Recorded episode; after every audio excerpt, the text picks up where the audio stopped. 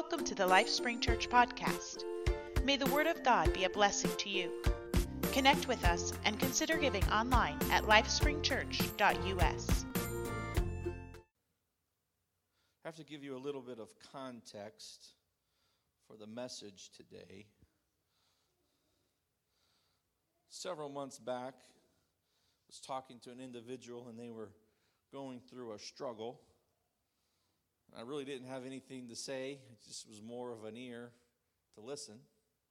Sometimes it's good if we can just be an ear.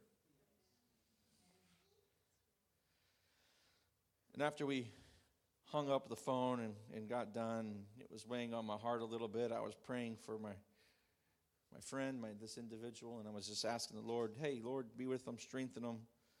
And the Lord just opened up the spigot of heaven and just started just dumping this thought and this idea into my mind, which was a word of encouragement for this individual. And I was like, hold up, Lord, I can't write that fast. well, type that fast. And so this was a, a word of encouragement that was given for a specific reason, for a specific person, at a specific time.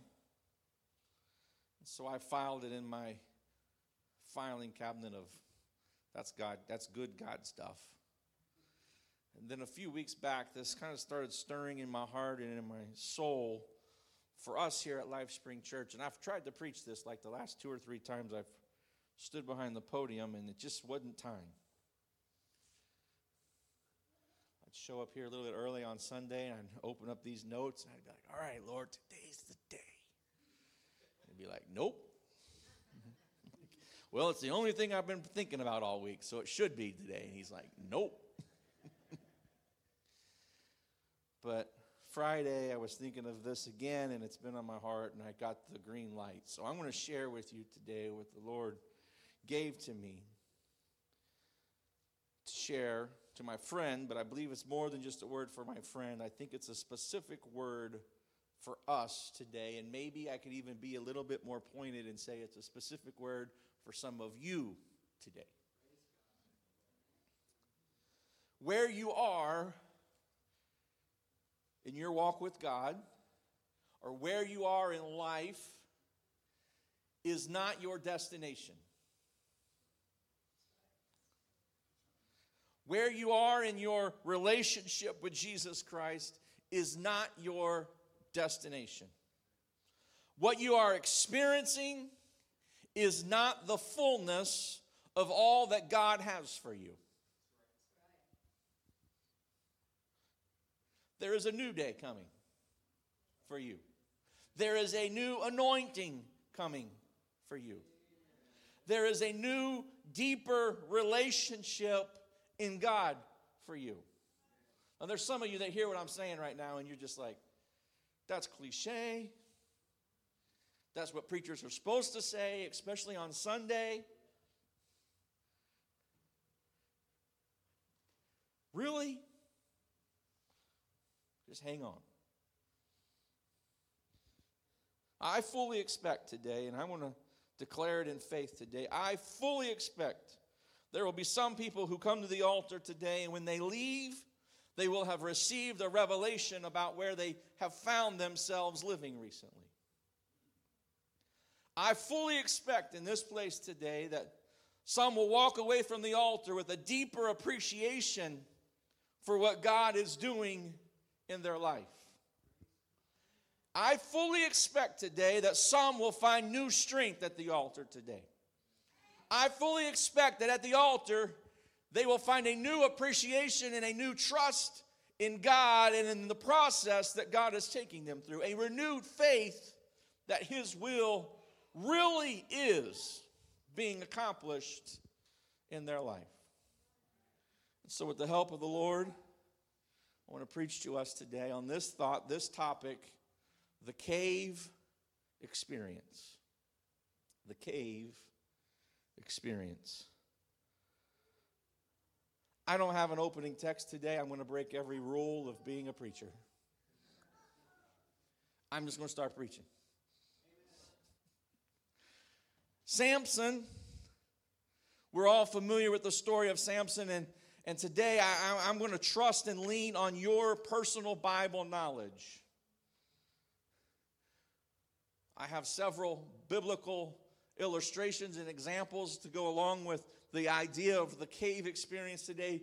And unless you're willing to stay a couple hours, I don't have time to tell us every detail of every story or the back of every story. So I'm going to rely on your Sunday school experience and your depth of knowledge into the Word of God.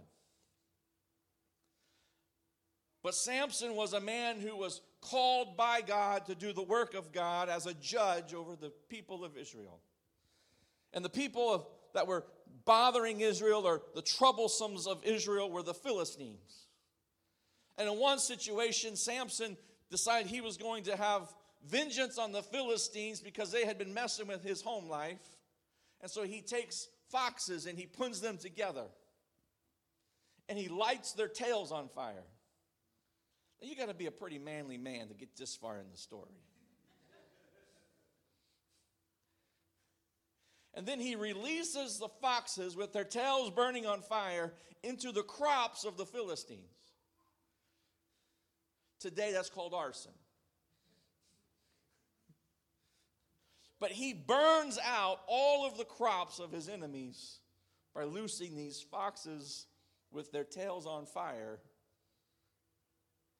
and afterwards, he needs some rest. You can find this in Judges chapter 15. I'll give you the chapters today where these stories are, and you can go back and, and study them throughout the week.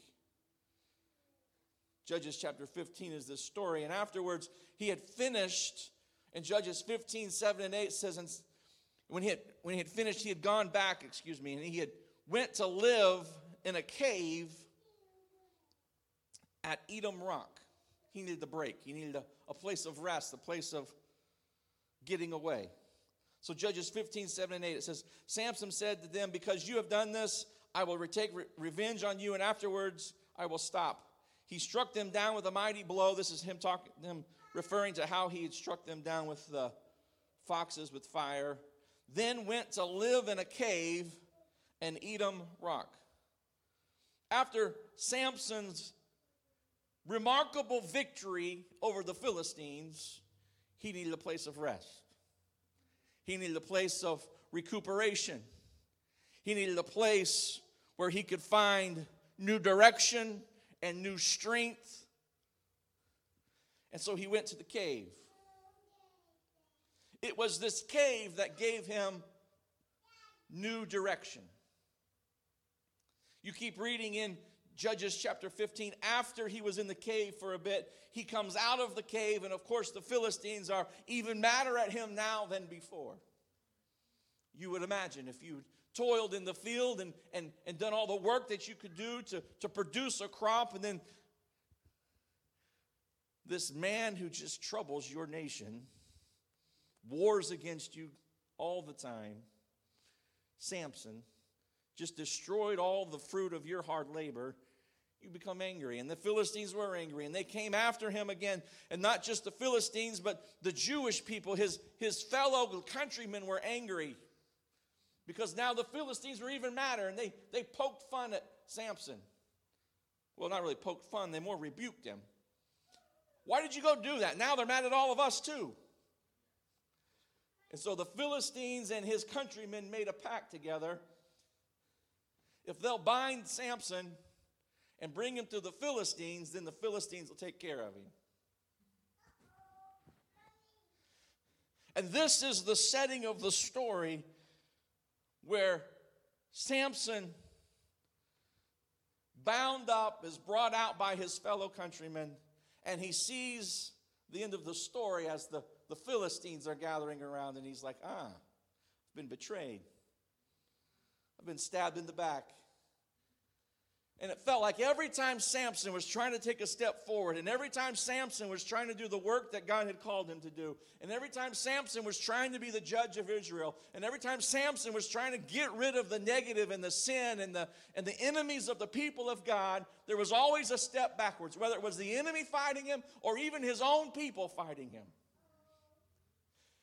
And the Bible says in chapter 15 of Judges that the anointing of Samson's life came upon him and he broke the bands that he had been bound with, and he found the jawbone of a donkey. And with the jawbone of a donkey, he slew a thousand Philistines by his hand. Can I tell you today? Samson wouldn't have had the strength to slay a thousand Philistines under his anointing if he hadn't gone through a cave. God doesn't expect us to go from battle to battle to battle to battle to battle to battle to battle to battle. If your entire walk with God is nothing but a fight, you're missing the cave. The cave in our lives, the experiences in our lives, which are slowed down and which are places of rest, which are places of, of regrouping and places of getting our minds back together and places of reconsecration, these are good places for us. Now, that doesn't always fit into Pentecostalism because a lot of times Pentecostalism has a lot of hype in it and a lot of let's go, let's go, let's go. But hold on, there's times where God wants us to just take a deep breath. It doesn't mean quit. It doesn't mean stop.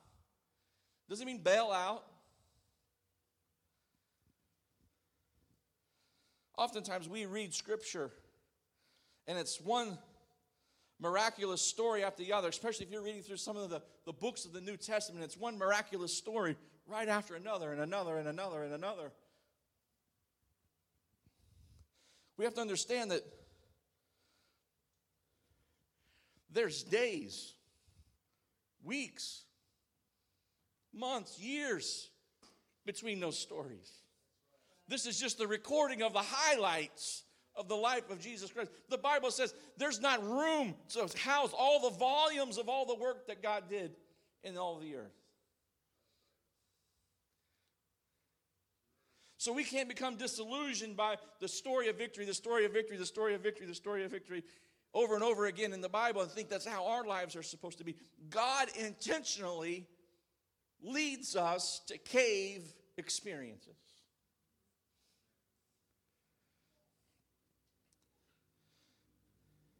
It's intentional, and we should be intentional about having moments in our life where we turn off all the noise.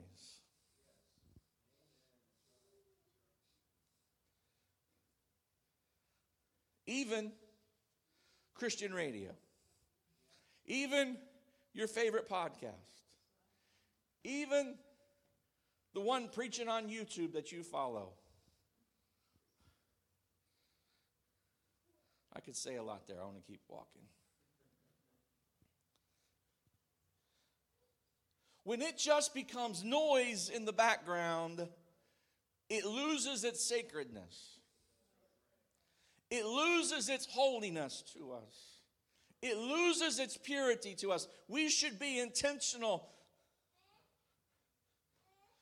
We should not view the Word of God, the, the present, presentation of the Word of God, as a smorgasbord or a buffet for us to just willingly take whatever we want. And we live in a world today that offers the largest Christian buffet ever available. This isn't even in my notes. Lord help us. But there are times God says, no, no, no. Turn off the noise. Step away from the buffet. Find a place of quiet. Find a place of rest because there will be another battle. Preacher, how do you know there'll be another battle? Because the devil is a good devil. He's good at his job. He's a good devil. He will always be seeking to steal, kill, and destroy from us, and we will always have to fight with him. So, from Samson, we learn that the cave experience is a place of rest to prepare us for our next conquest. In 1 Samuel chapter 24, verses 1 through 3, we read the story of David. And it came to pass when Saul was returning from following the Philistines that it was told him, saying, Behold, David is in the wilderness of En Gedi. Then Saul took 3,000 chosen men out of Israel. You want to tell me Saul didn't have a vendetta, vendetta to get even with? 3,000 men to go chase down this one kid named David. Well, he's a young man at this point. 3,000 men out of Israel, and he went to seek David and his men upon the rock of the wild goats. And he came to the sheep's cotes by the way where was a cave. And Saul went in to cover his feet. And David and his men remained in the sides of the cave.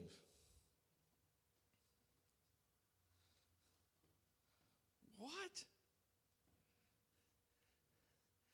Saul is put on his predator persona.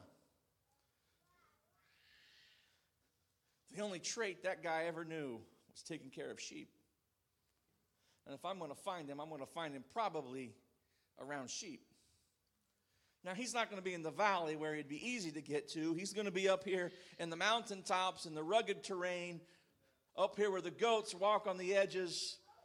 And while going through here, he comes across a gathering of sheep where they, where they bring the sheep in together, a, a pen. And there by this pen of sheep, there's a cave. So Saul, I would imagine, feeling very secure with 3,000 men, posts them all along the outside of the cave. Post some high, post some low. Post some to the east and some to the west. Post some even at the entrance of the cave. Now, you guys watch for that David guy. Because if he's got any sheep, he'll be bringing them back here tonight to keep them safe. I'm going to go inside take a nap, rest. And unbeknownst to him, deeper in the cave is David and his mighty men. Deeper in the cave is David, who's running for his life from the man sleeping at the mouth of the cave. If you're familiar with the story, David's men come to him and said, David, you've been anointed to be king. God has given you the opportunity to take the kingdom. He won't even know what happened to him. He's asleep. You can walk up him and take his life, he won't have a clue. And the maturity of David says, no, no, no, no. The same, the same prophet that anointed me to be king anointed him to be king. The same anointing oil that was poured over me to be king was poured over him first to be king. And if God anointed him to be king, God will have to remove him from being king before I'll ever be king.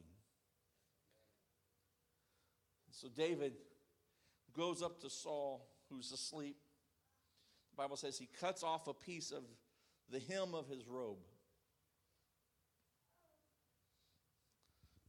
We would call it a souvenir.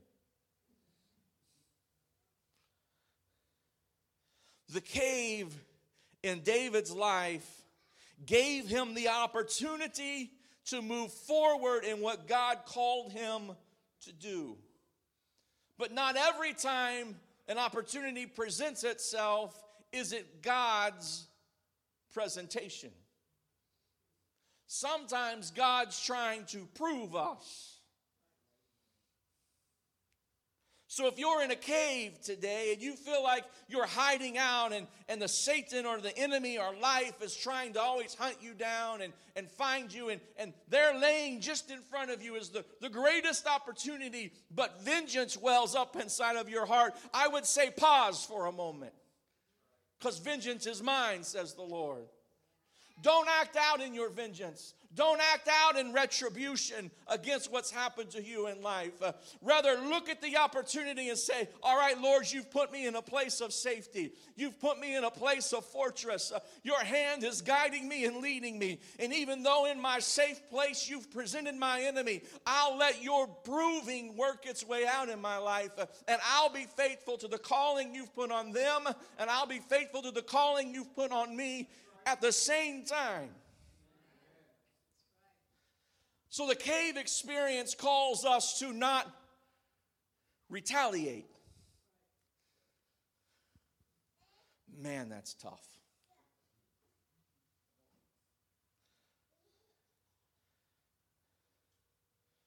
The cave proves us and our faithfulness to God.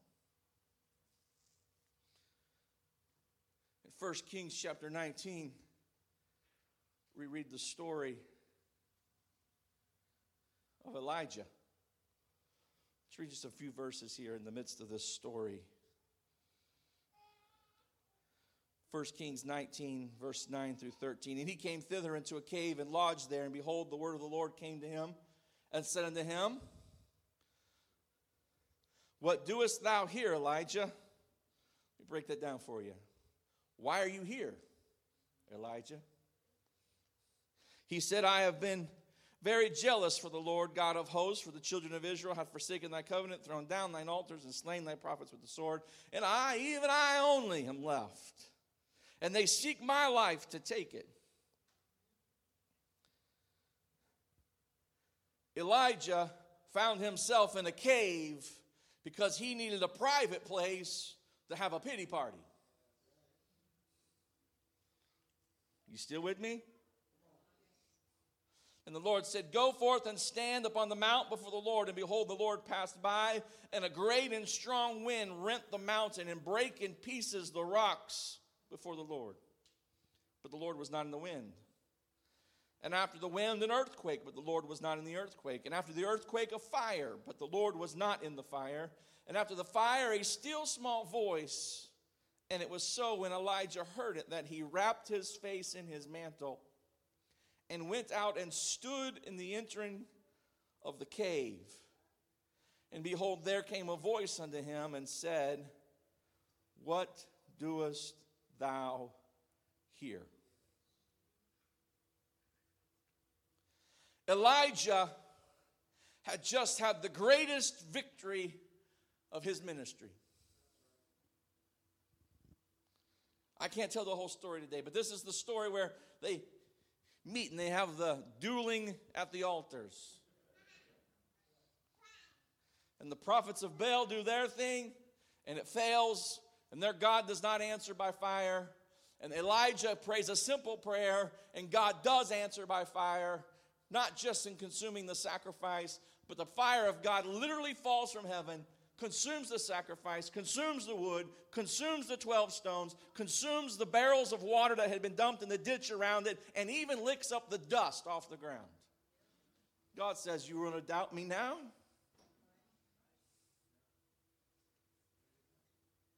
After this great victory, Elijah gets word from the terrible, evil, wicked Queen Jezebel. You killed my servants. You made fun of my God. I'm going to kill you. And she was, uh, if she was in the mob, you would believe her. When the word from, from Queen Jezebel got out, it wasn't a threat, it was a promise. And so Elijah becomes fearful and he runs and he hides, ends up hiding in this cave. And God says to him, Why are you here, Elijah? Some of us are in caves today, and could I just speak the word of the Lord to you today? Why are you in your cave? And Elijah's first response to God was, I'm the only one left. Everybody else has quit. Everybody else has failed you, God. I'm the only faithful one left, and I just don't know if we're going to make it.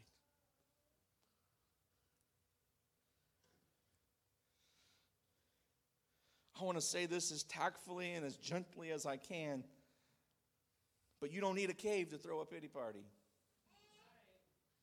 Matter of fact, if you get rid of the pity party, you wouldn't need the cave.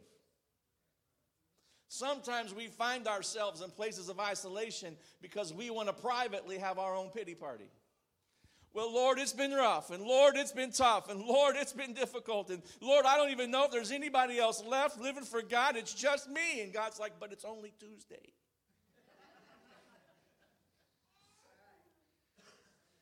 Why are you here? Why are you living in a cave? Why are you hiding out in a cave?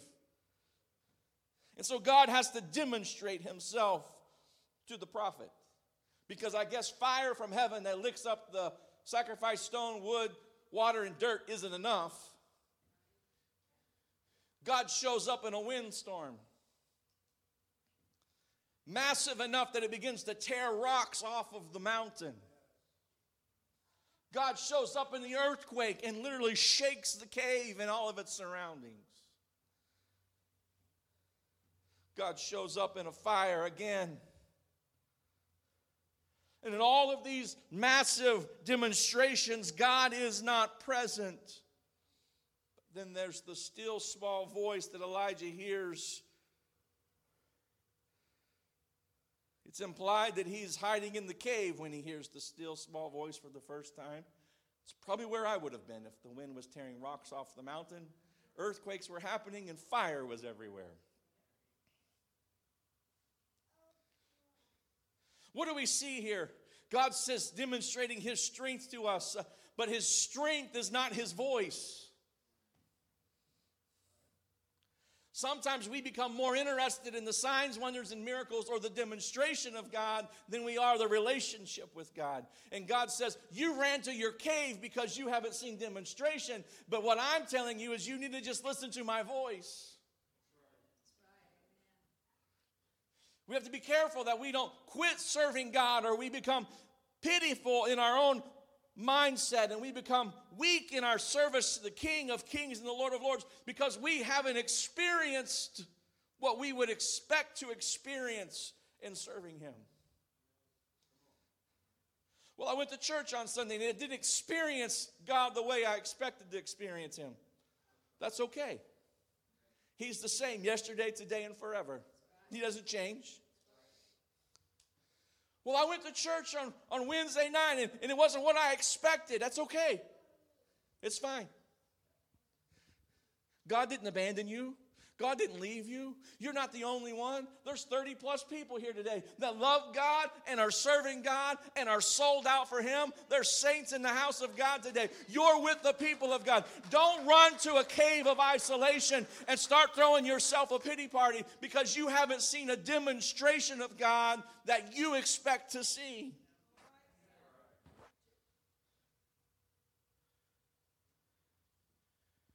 Something happens when the still small voice of God began to speak. I don't have a mantle. I guess I'm not a prophet. This old Hanes hanky will have to do. He grabs his mantle and covers his face. A reverence came over Elijah, a respect came over Elijah because he realized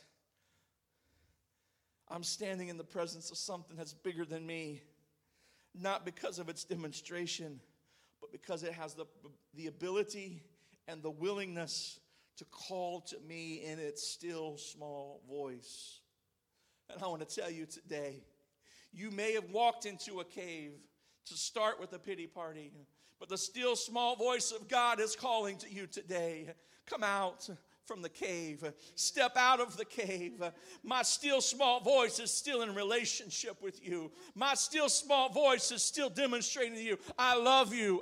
I care for you. You're not alone. You're not abandoned. You've not been left outside by yourself. God's not walked away from you. The cave has been dark. The cave has been lonely. But God says, Come out from the cave and hear my voice.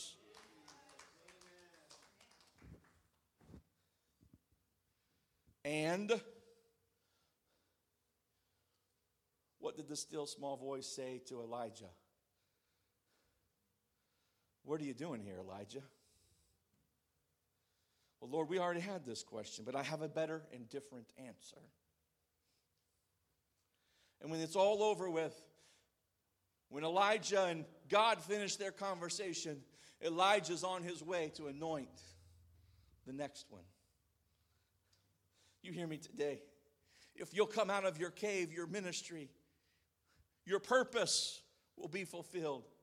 You can't do what God called you to do living in a cave. You can't fulfill what God's placed in your life by living in a cave. Step out of it. Walk in boldness. Walk in the grace and the favor of God. And let Him lead you and guide you in all that He's called you to do. Yes, there'll be up days. Yes, there'll be down days. Yes, there'll be days that it feels like there's a troop behind you, pushing you and with you. And there'll be days that you feel like you're walking all alone by yourself. But God said, I'll never leave you nor forsake you. He said He'll stick closer than a brother.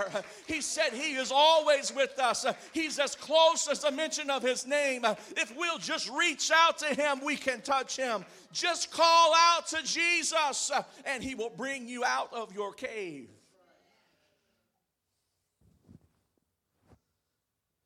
Exodus chapter 33.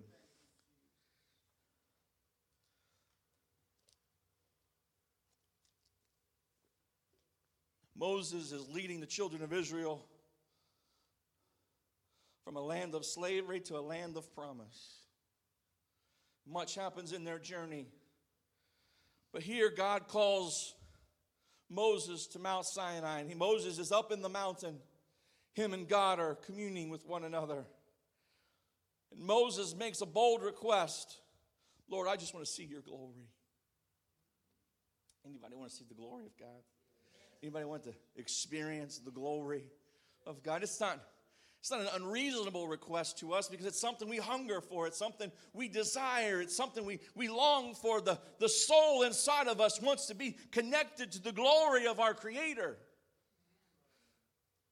And God says in verse 20, Exodus 33 and 20, He said, Thou cannot see my face, for there shall no man see me and live. We learn a very valuable lesson here that the glory of God is, is beyond the comprehension of our humanity and our flesh. Our carnality would simply die in the presence of God. I'm glad that's not the end of the story. It's kind of a hopeless answer. No, you can't see me. You'll die. Have a good day. But God makes a way.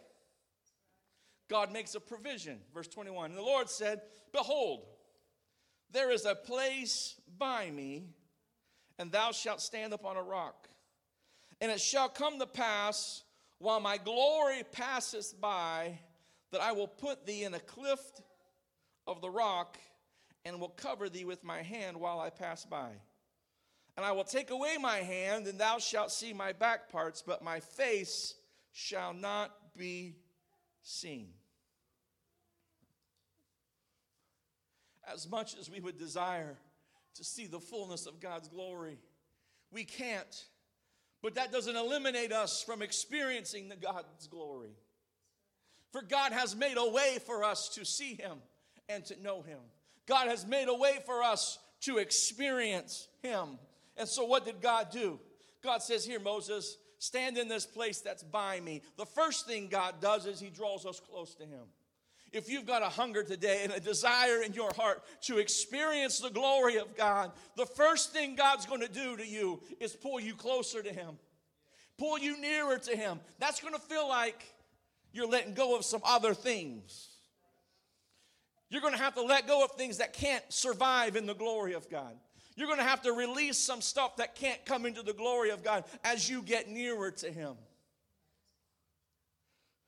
And then the Bible says that God had him and put him in the cleft of a rock.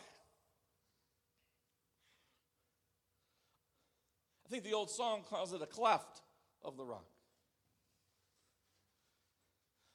A cleft of a rock is a rock overhang.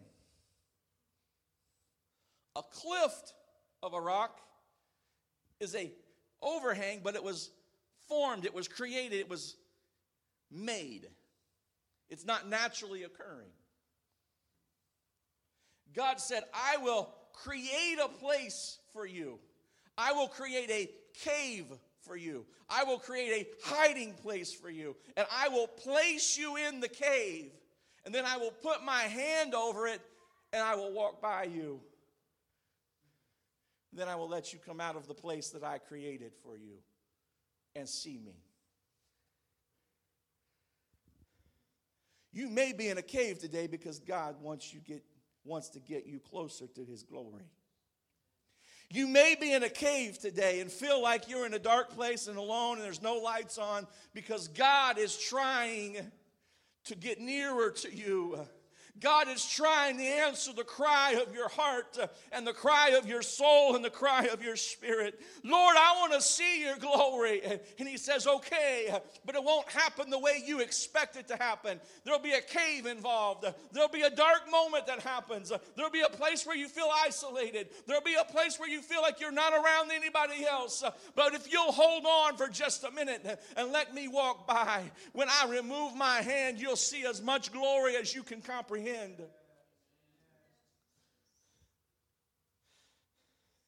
Oh, and don't forget, seeing my glory is one thing after I've passed by. But don't forget about the moment while you're in the cliff or while you're in the cave, while you're in the place I made for you, while my hand is covering it and shining and blocking out all light. You're closer to me than anybody's ever been.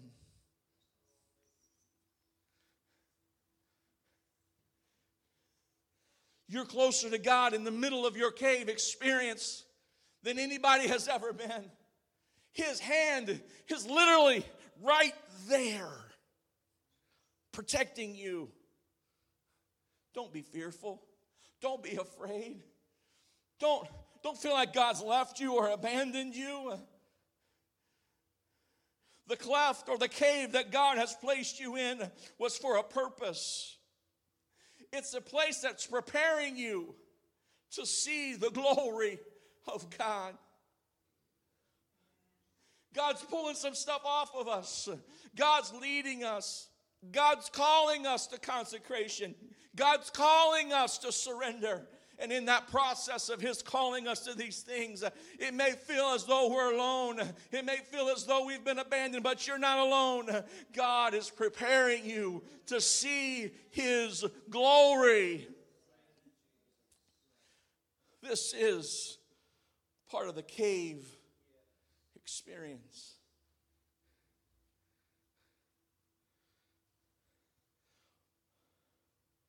One more example in Scripture then we'll run towards a close. John chapter 11, verse 41.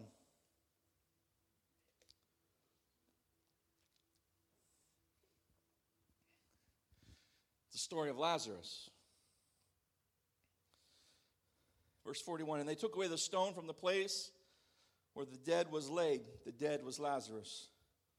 And Jesus lifted up his eyes and said, Father, I thank thee that thou hast heard me. And I know that thou hearest me always, but because of the people which stand by me, I say, that they may believe that thou hast sent me. When he has thus spoken, he cried with a loud voice, Lazarus, come forth. And he that was dead came forth, bound. I just, I chuckle every time I get to this part of Scripture because here he comes, bound. How is he bound? Hands and feet with grave clothes. He's wrapped up like a mummy. His hands and his feet, so he's bouncing his way out. Maybe he's fell down and rolling his way out. And he doesn't know where he's going because then his face was bound about with a napkin. He can't see where he's doing. He just knows I'm just bouncing my way out. And Jesus said unto them, Loose him and let him go. Lazarus didn't even know he was in a cave. Lazarus didn't even know he was in a cave. The last moment of reality in this life for Lazarus may have been a physician looking over his body. It may have been his family gathered around his bed. His last conscious moments may have been peaceful while hymns were being sung to him, or while comfort was being administered to him, or while medical care was being taken on him. His last moments may have been painful in his body, may have had a roaring fever. We don't know the sickness that caused Lazarus to pass. It may have been an accident that happened in the field. We don't know all the details. But Lazarus' last conscious moment was not in a cave.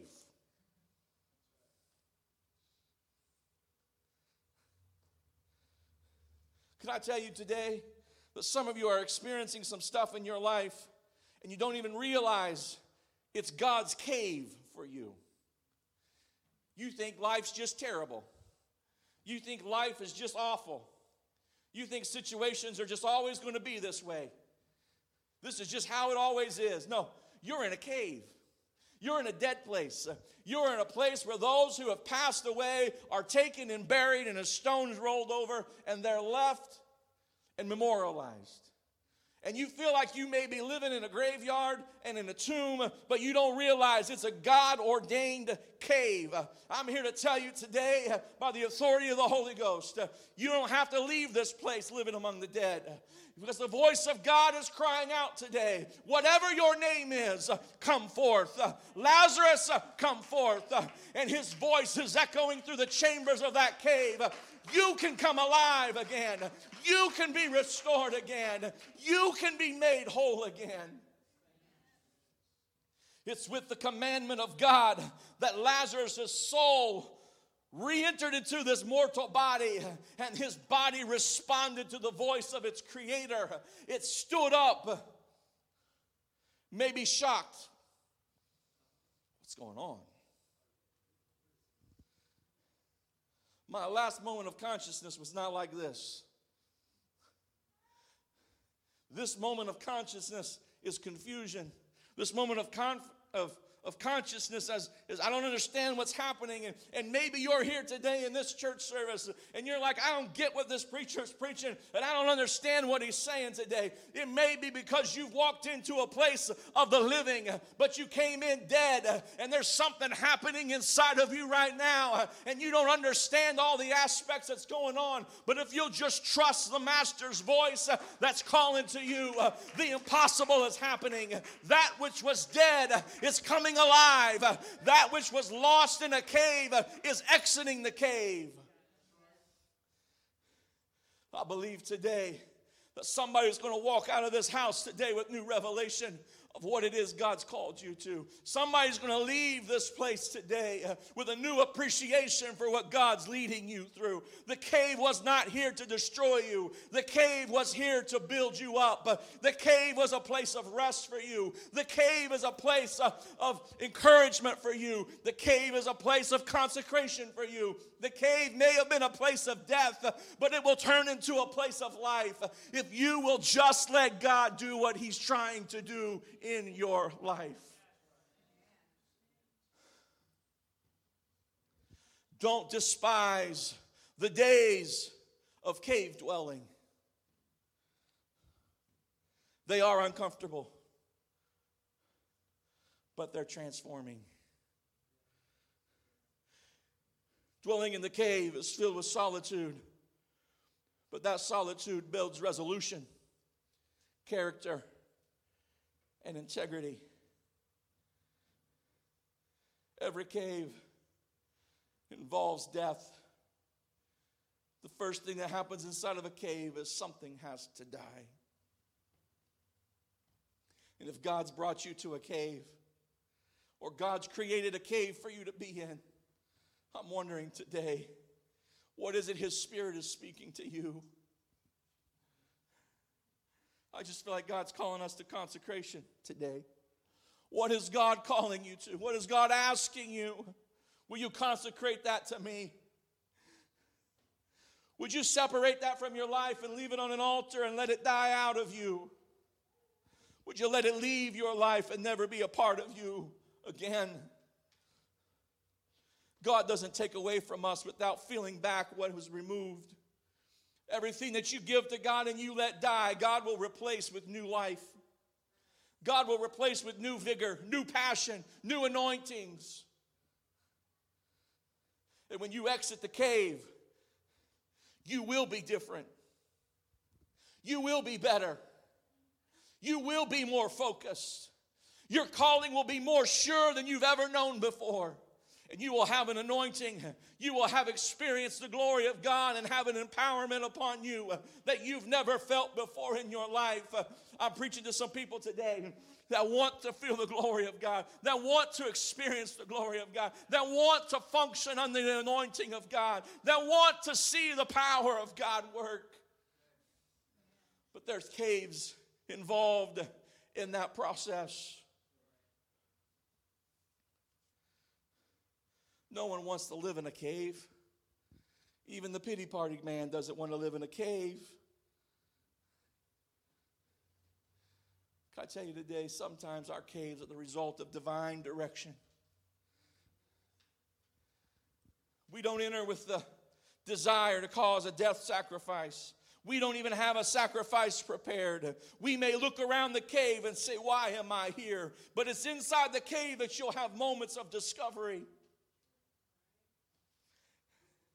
It's inside the cave when everything else is silent. When there's no flashing lights, there's no sunlight to blind your eyes, there's no noise to confuse you. There's not a hundred voices speaking into your life. It's just you and God. In that moment alone, in that place of alone, in that place of silence, you'll have discovery. And what will we discover? We'll discover that God's calling us to surrender. And then we'll place that thing on an altar, and death occurs. Don't be encumbered Don't be encumbered to quickly just kill something to move on.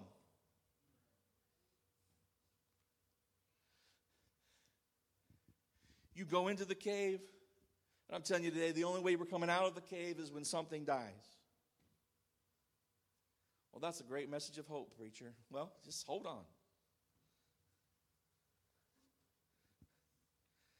But don't be quick to just grab the thing closest to you and slay it and say, all right, let's go out because God is going to speak to you. God is going to minister to you.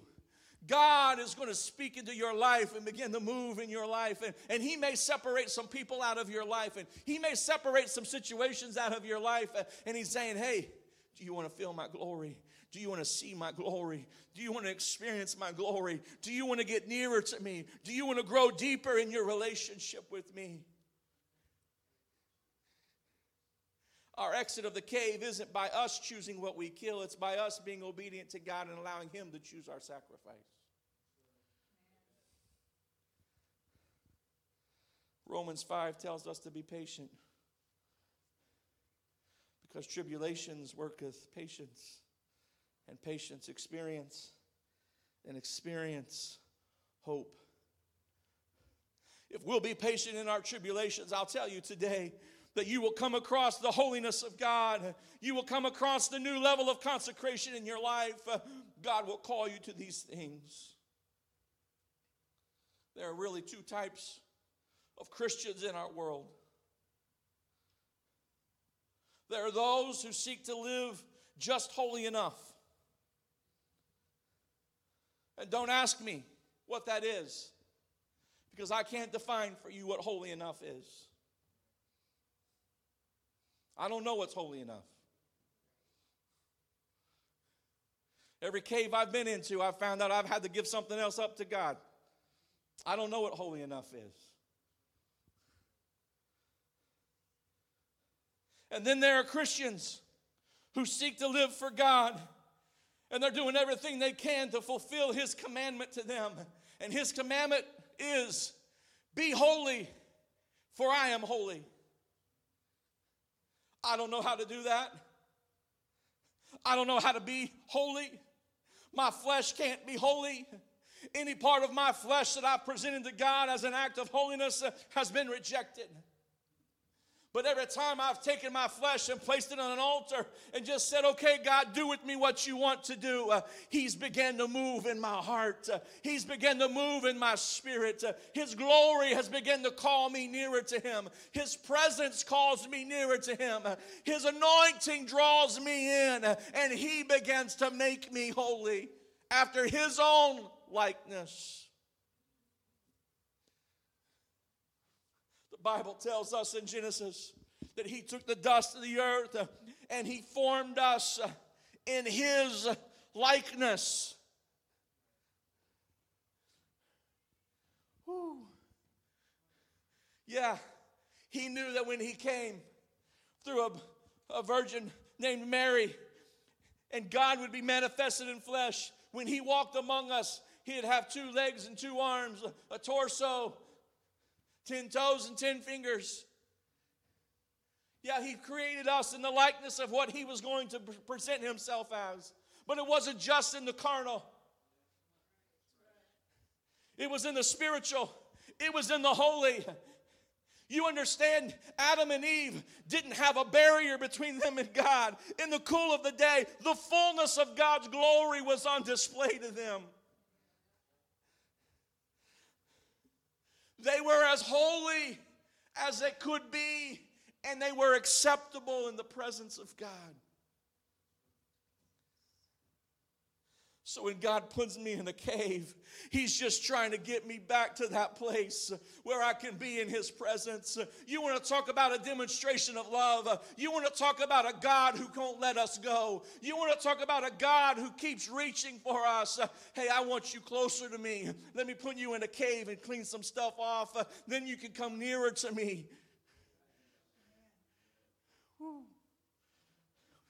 Stand with me this morning.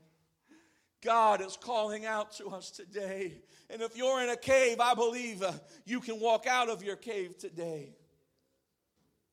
I believe God will reveal himself to you in ways that you've never seen before.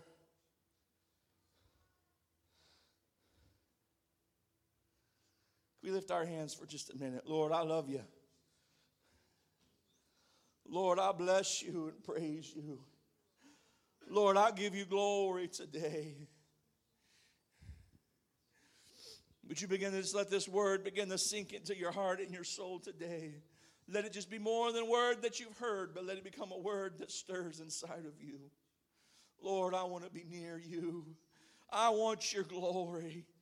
I want your presence. I want to be near to you, God.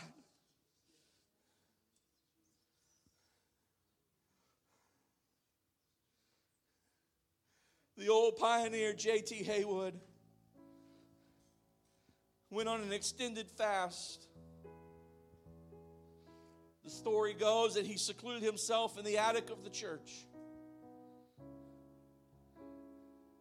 When he exited after his fast, after his time of seclusion, after being locked away with just God, when he exited out of the attic, His first words were melodic. It was the old hymn we often sing. I see a crimson stream of blood that flows from Calvary, whose waves which reach the throne of God are sweeping over me